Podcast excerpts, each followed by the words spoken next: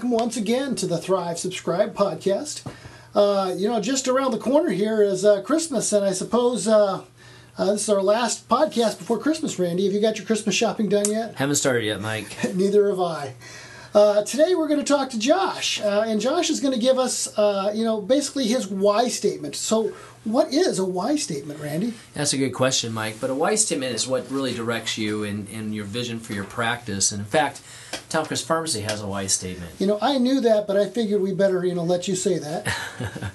well, let me read it to you, Mike, and and because it might be something other people would like to hear how we developed our why.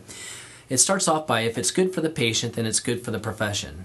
These words sum up our why statement. Our focus is to always provide the highest quality care to our patients and it is our professional responsibility to ensure that our patients' medications are optimized. Each encounter with a patient needs to be meaningful and productive with the objective to resolve any medications related problems associated with their therapy.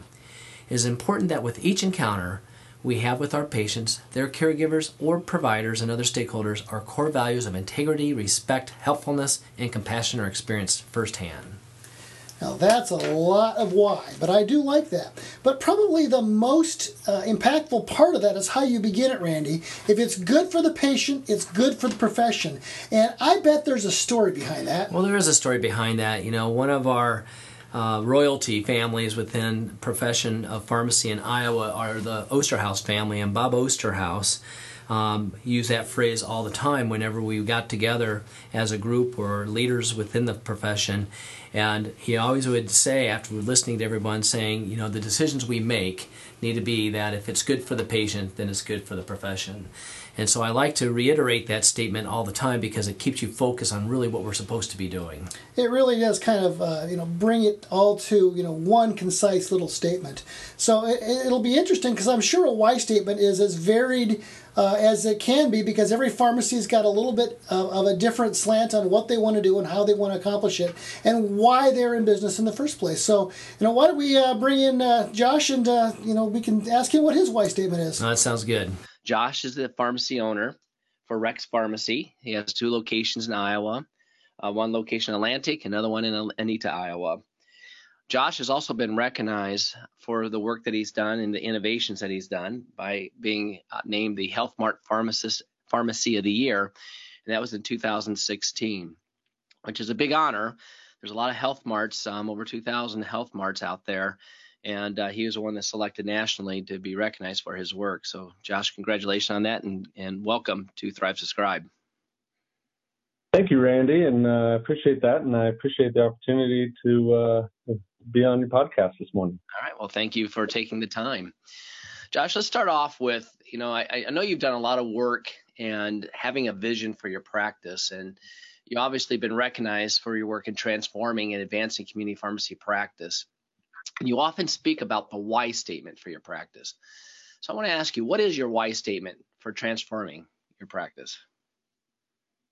Sure, sure. Excellent. Um, yeah, I, am pretty big with why as a driver uh, for change and vision. And, you know, I guess with, with, with most things, it certainly wasn't my idea. Uh, I came from a book called It Starts With Why. Um, if you've ever read the book by Simon Sinek, an author and speaker, or checked out one of his TED Talks, it, it's really powerful and it's kind of kind of stuck with me. But it's it's built around this notion or this idea that people don't buy what you do, they buy why you do it. So um, with that, we kind of went to work in, in developing our why statement. So I'll kind of I'll kind of read ours. Um, why Rex Pharmacy? At Rex Pharmacy, we aim to provide the best experience for our customers by delivering new and innovative approaches to pharmacy care. We believe that pharmacy is more than just dispensing medications, and Rex Pharmacy plays an important role in the health of our community. In fact, everything we do and every decision we make is driven by the effect on wellness in our community. This is our why. I was just going to say that's a very impressive why statement, Josh. So I appreciate that.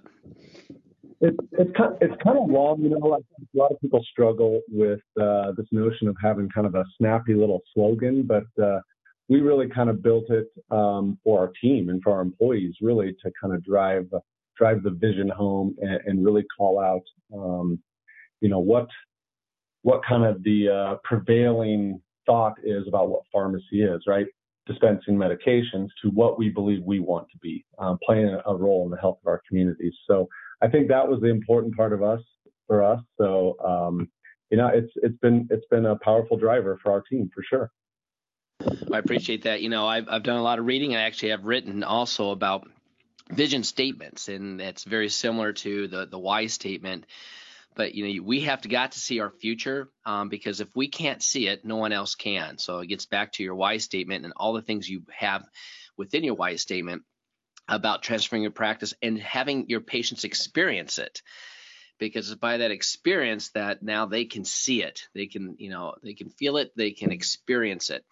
And and that's what drives it. But it's not just you who has to change. It also has to be your staff. And so let me ask you how did, did you get your pharmacists technicians and other staff prepared for this why statement and for an ever evolving ever changing healthcare system sure yeah.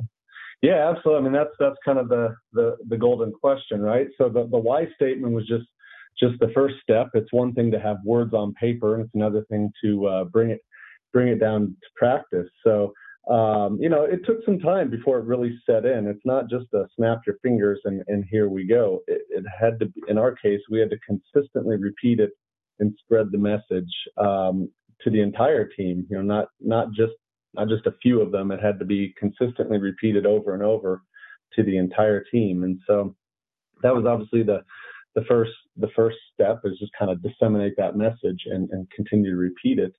Um, and then I think the, the the next step for us was just to take take some action, some sort of action, even if it's even if it's a small step towards the vision, uh, to really kind of uh, bring that vision down to ground level. So I think the quote is from Thomas Edison: "Vision without action is hallucination," or some variation of that. So um, you know, take some action, set a small set a small goal uh, to drive change and buy-in. Um, in our example, um, was several years ago when we were starting uh, our MedSync program, right? Just just taking small steps to get those first couple patients enrolled, and then the next few patients, and the next, and, and gradually um, you could see the transformation in our team and understanding what it was. So, but I think lastly, the biggest thing was just kind of progress over perfection. Um, it, it's easy for us as pharmacists to want everything perfect and you know snap our fingers. It's all there, and when it doesn't work, we kind of throw our hands up in the air. But so I think it's just recognizing and accepting that that it'll take time and and, and repeat, and there'll there'll be setbacks and there'll be uh, there'll be progress, and and just work for progress over perfection. I think some important points that you make, Josh, is that um, first of all, having the vision, passing that vision on, and re- repeating it, and so people are understanding that this is the way we're going to go. And you know, I was at a couple of different um, presentations um, the past couple of weeks, and people asked, "How did I get my practice to where it's at?" And it's it's the same things that you're talking about, Josh, is having the vision, but building the foundation um, so that everybody understands that you know for us to move forward we got to make sure everybody's on board excuse me everybody's on board and that we have the processes the workflow in place to support those things and you talked about medsync um, being one of those processes for you to do that um, but once you have that foundation it's amazing all the things that you can build upon that foundation to keep moving towards your vision so let me ask you: you talked about MedSync, so I want to explore further. What other things did you change within your pharmacy to support the why statement? Sure. So um, obviously, you know, as you mentioned, sync is kind of our kind of our baseline, right? Um, that that was kind of our our base process change that we felt needed to happen um, in order to accomplish all the other things that we needed. And so as our sync program grew, we were able to then add um, a packaging component to it. So, um, you know, strip packaging uh, at the community retail patient level um, was was kind of the next step.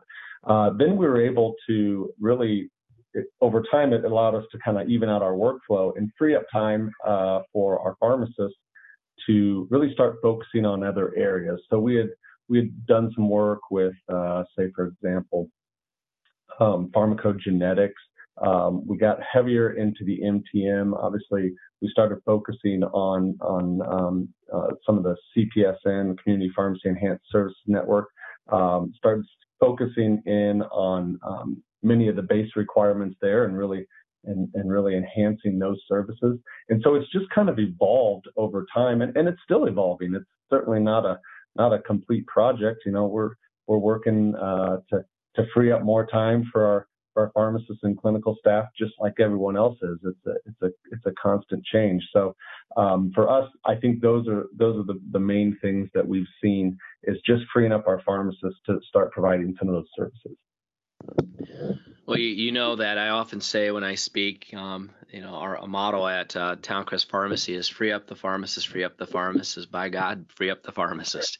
you know, you talk about um, synchronization being the baseline, and, and we totally agree with that as well too. In fact, I had a student who's on rotation with me who's been impressed with what we're doing as far as just it's all integrated, everything works, and he said, you know, I, I appreciate when Kelly told me about Kelly Kent, my business partner, telling me about MedSync being the foundation. I said, it is the foundation, but it wasn't the only part of the foundation. I said, we had to still develop the process. And that process was how do I optimize the use of technicians so that they can be in control of the whole dispensing function? And how can I um, utilize technology in a different way so it makes us more efficient, helps us with inventory control, um, helps us just be more efficient during the dispensing process and reduce errors. So in, in integrating that as well too. And I said, and then what do I do with the pharmacist so that they realize it's not just doing final verification because now in the state of Iowa we have technicians who can do that and can do it better as than pharmacists. But what are they doing in the workflow to make sure they're looking at the patient's drug therapy and and identifying and, and resolving medication related problems? So, Josh, have you done anything with technology as far as adding technology, or have you done anything as far as expanding your staff, your technicians, or changing their roles as far as maybe a technician running the MedSync program? Have you utilized them in a different way? Yeah, we have actually, and and you know again still evolving, but we have for several years now have had one of our one of our technicians um, ultimately in charge of of managing our sync program. So they would start off with the initial um, the initial call um, to patients to to assess and you know need and any change, and uh, and then would you know either process it on or escalate any potential issues up up to the pharmacist. So they would essentially drive the entire dispensing uh, process, and so that's really freed up a lot of time uh, for our pharmacists to be able to spend spend time with patients. Um, and as you mentioned, kind of the next step, which I think, um, which which we hope to have in place this year, is the technician product verification uh, to to free up even more pharmacist time. So certainly we've utilized technology in our um, in our pharmacy uh, dispensing, our pharmacy management system that has kind of a built-in uh, MedSync process. Uh, we've utilized uh, technology um, for counting and accuracy and quality assurance um, and inventory management. So all those things that um, you know traditionally either a pharmacist or a technician was doing, you know, the more we could automate that, the more um, we could leverage technology, the more we could free up uh, both our technicians' time to manage the program and our pharmacist time to manage the patient. So. Well, I appreciate that. And then, you know, I also was thinking about a comment that you made too, as far as was MedSync, but then you went into packaging as well. And obviously, there's a lot of market disruption happening out there. It's not just the Amazon PillPack. We've got two other companies in our backyard here in Iowa City that are really trying to go at a more regional, national level with their own very same packaging, same packaging that we use too. And they're really trying to promote it to uh, payers and and to brokers and uh, other stakeholders in the healthcare system as you know oh boy this is the new best way and it will help patients be more adherent and you know it's going to help improve cost overall. And i just think it's always interesting because one you're doing it we're doing it we've been doing it you've been doing it lots of independent pharmacies have been doing it. But the message that's not being addressed out there that i think payers will wrap their heads around because they're seeing it and that is all the problems related to medications. It's not just fancy packaging that's going to help a patient. It's going to reduce overall healthcare cost. It's going to be the appropriate management of those medications. And you talked about MTM, you talked about pharmacogenomics, you talked about CPESN enhanced services.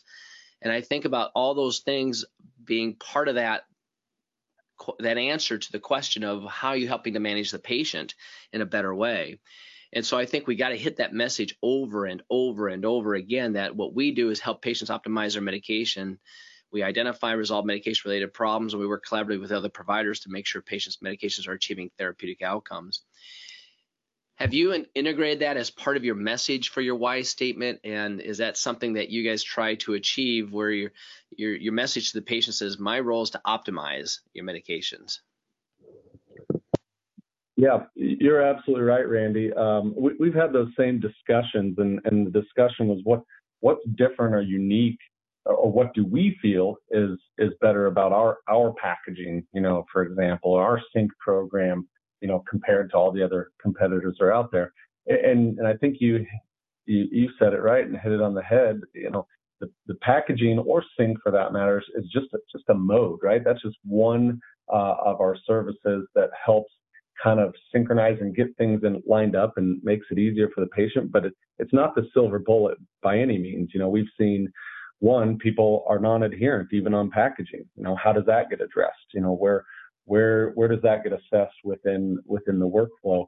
Um, and also just an overall you know gap in care. So uh, when it comes to a patient with uh, with blood pressure, right? They have hypertension and um, you know they're taking your, the packaging. They don't see their doctor maybe for another six months. Um, you know, where is the opportunity to help ensure that that patient is at, is a blood pressure? You know, it's a simple example, but that's something that packaging itself is not going to address, right? You know, there has to be some sort of um, integration, management, and follow up um, with that patient when they're coming in on a regular basis. And so for us, that's how we look at it from, from our packaging, our sync program, is just kind of the baseline um, to incorporate our, our other clinical services. And, and I really think that's that's that's where the opportunity is in, in community pharmacy. I, I think there there is a gap out there, and Randy, you you know more more than anybody. There are stakeholders and payers out there that are that are interested and want to see pharmacy kind of fill this gap. But you know, we we have to do the things that that will fill the gap. As you say, you have to do those things in order to make a difference. So. You know, I was um, looking up some data the other day um, on a presentation I was on, and I did identify, and, and you hear this a lot, but you know, we in 2016 was the most recent number about how much money we spend on just drug therapy. And I think the number I, I found out was like $329 billion that we spend, and that was in 2016. So I'm sure we're higher than that. But I think it was even more interesting is I start looking at the data that says what are what's the amount we spend on problems related to medications and I can tell you in 2012 it was uh, 280 billion. Now think about that's 2012. Um, the, I, I, saw a number um, that I, I can't verify, but it was closer to 400 billion, like in 2017. The bottom line is this: if you're not, if the medications are not achieving the results that they are, and they're not being, and the patients are not being managed and monitored, there are a lot of issues that can occur, and it's costing the system a bundle of money. It's costing it more than the drug therapy itself. And that's the message I'm trying to get out to the the brokers, the the payers, the stakeholders, that just giving someone a medication is not going to make them better. It's someone who's actively managing it. And obviously, it's obvious to me, it's not being done routinely. And I think getting it back to where you're at, Josh, where you've integrated it within your system. Yeah, you do MedSync, and yes, you do packaging, but you're also monitoring that patient. It's that ongoing monitor. It's that storybook. It's that story overall that we're of that patient that we know because we see that patient more frequently than other providers. And how do we feed that information so that we're proactively managing that patient so they are achieving a therapeutic outcome? So, yeah, it, it's it's a challenge, but I think you know the message is being heard out there, Josh, and and uh, with your efforts, you what you do is you make it real so that if someone challenges it and says, "Well, I've never seen it," if they step into your pharmacy, they see it and they experience it. Now they understand. Okay, now I get it. So the work that you're doing is absolutely phenomenal, and it's very important that we continue on with that.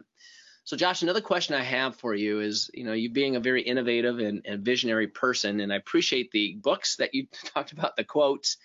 I wrote them all down, and I said, but what do you see community pharmacy in the next five years? What's your what's your vision that you see? Yeah, I, I think it goes um, back to the really into that that filling that care gap, right? Um, I, I, I think that um, you know right now we're we're we're we, you know, I, I can't look into the future and see a scenario where reimbursement for dispensing is going to increase, right? Um, I, I think that the payment is going to be on the management of, of patients and filling that care gap. How that will evolve, that's for people like you, Randy, a little bit smarter than me to discover. But uh, I do think that um, I see it as a scenario where uh, pharmacy is paid for managing patients and filling that care gap and, and really being an integrated part of the overall healthcare team rather than this kind of siloed dispensing function that's kind of on a need to know basis. You know, here's your prescription, get it out the door, lick, pour, that sort of thing. So, um, that's where I see it going in five years. Obviously, I think there are, you know, we think there are payers and stakeholders out there that that also want to see pharmacies succeed. So um, the opportunities there. It's really just up up to us to uh, to evolve down down that path. So um, you know, that that's kind of what I see over the next few years. Let me expound on that then too. So um, the management of the medications, make sure they're optimized, and that's something we need to to own that role because we do know there are problems related to medications. But I also believe, and you know this because you're in a community and you're in two communities, you're integrated within that community. The other thing I see in the next five years is that pharmacists will be recognized that they are integrated within a community and as we look at our patients, you know, drug therapy is one component of, of their lives. There's a lot of other components of their lives, but may be prohibiting them from even getting access to medications. And so we talk about social determinants of health.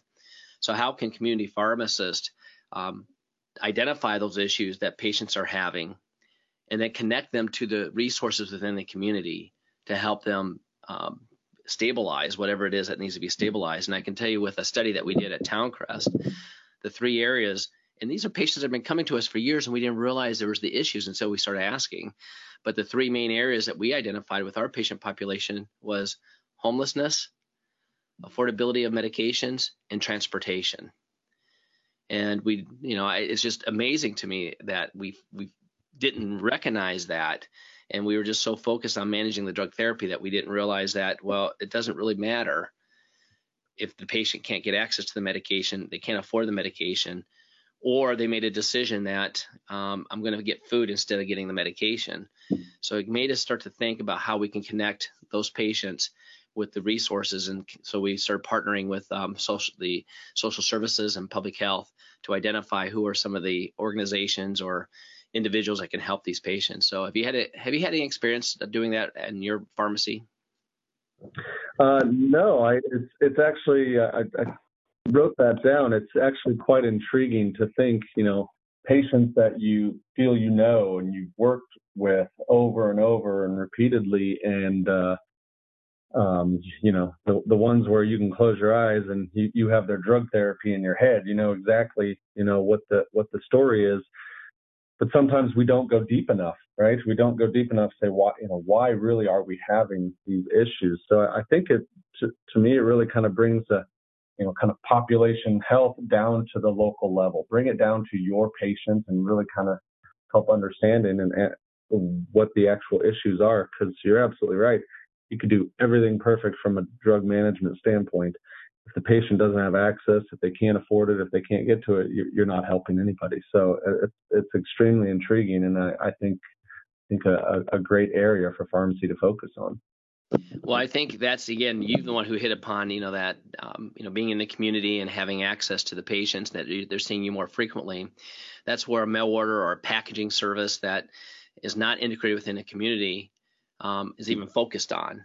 And really, what we're trying to do is make sure that patients are achieving a therapeutic outcome. So we got to look at all the reasons. It's not just the management of the medications, but um, also connecting them to services and organizations that can help them um, in their life where it may be preventing them from uh, achieving a therapeutic outcome as well too. And so that's important. But other things that you talked about too, like pharmacogenomics, right? MTM. I'm sure you have a delivery service. When you think about all these other services that we can provide, it just takes it to another level, another notch. And I know you've been doing pharmacogenomics for a while, and I do believe that's an important service, and we're getting into it as well too. Do you see that being part of the vision in the next five years that that expands?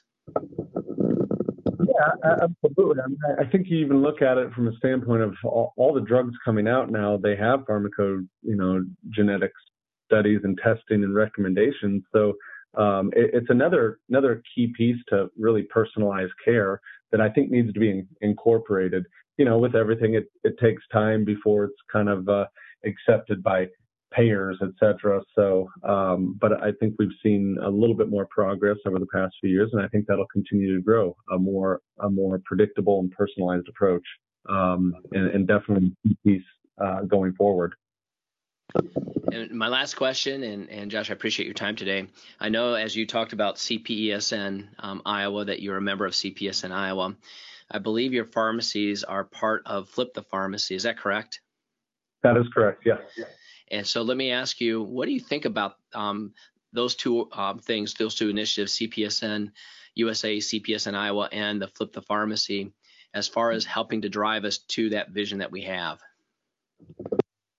Yeah, no, it's spot on. I think it was one of the things I was excited about when I first um, saw the the obviously CPESN first and foremost, and, and then when the the Flip the Pharmacy um, grant was awarded to CPESN Iowa, I believe was the actual entity that was awarded the grant. Uh, it it really parallels and drives that kind of that action, right? When we said take some action, you know, vision without action being hallucination, it really kind of starts to paint um, the the process.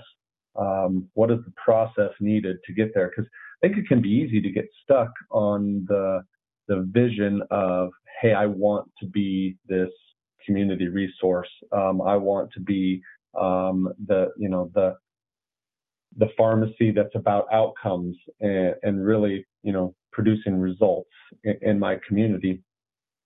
But if we don't if we don't know how to get there, if we don't know those next steps, um, that's where I feel community, uh, CPESN um, USA and Iowa, and obviously the Flip the Pharmacy initiative specifically really takes it down to the ground level of, hey, let's take those small steps. Let's take step one, right? Let's take step two, and let's start making some progress here. Um, so I think they really, uh, really align with the the vision that you know you and I kind of have for for the future of of pharmacy, and I, I'm really excited to see where it goes. We're having fun so far, so. That sounds great, Josh. I appreciate your time, and Josh, I just want to tell you too, you're not just an innovator and a visionary, but you're also one of the most uh, kind and, and one of the nicest pharmacists that uh, pre- persons, people that I've ever met. And I just want you to continue to, um, you know, push the envelope and and continue to help lead uh, community pharmacy and the things that you do. And it's really more just by the actions and the, and the things that you're doing within your own community. So thank you for all your efforts in that way. Well, thank you, Randy. I really appreciate that, especially coming from you. I appreciate that. Thank you. All right.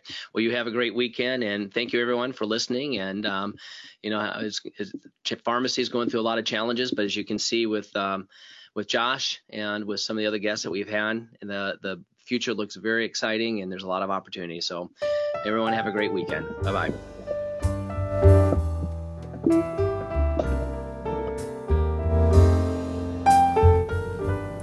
The Thrive Subscribe podcast is brought to you by Thrive Pharmacy Transformations. Visit us online at tptransformations.com, where you can join our free community to inspire you, challenge you, and transform your pharmacy practice.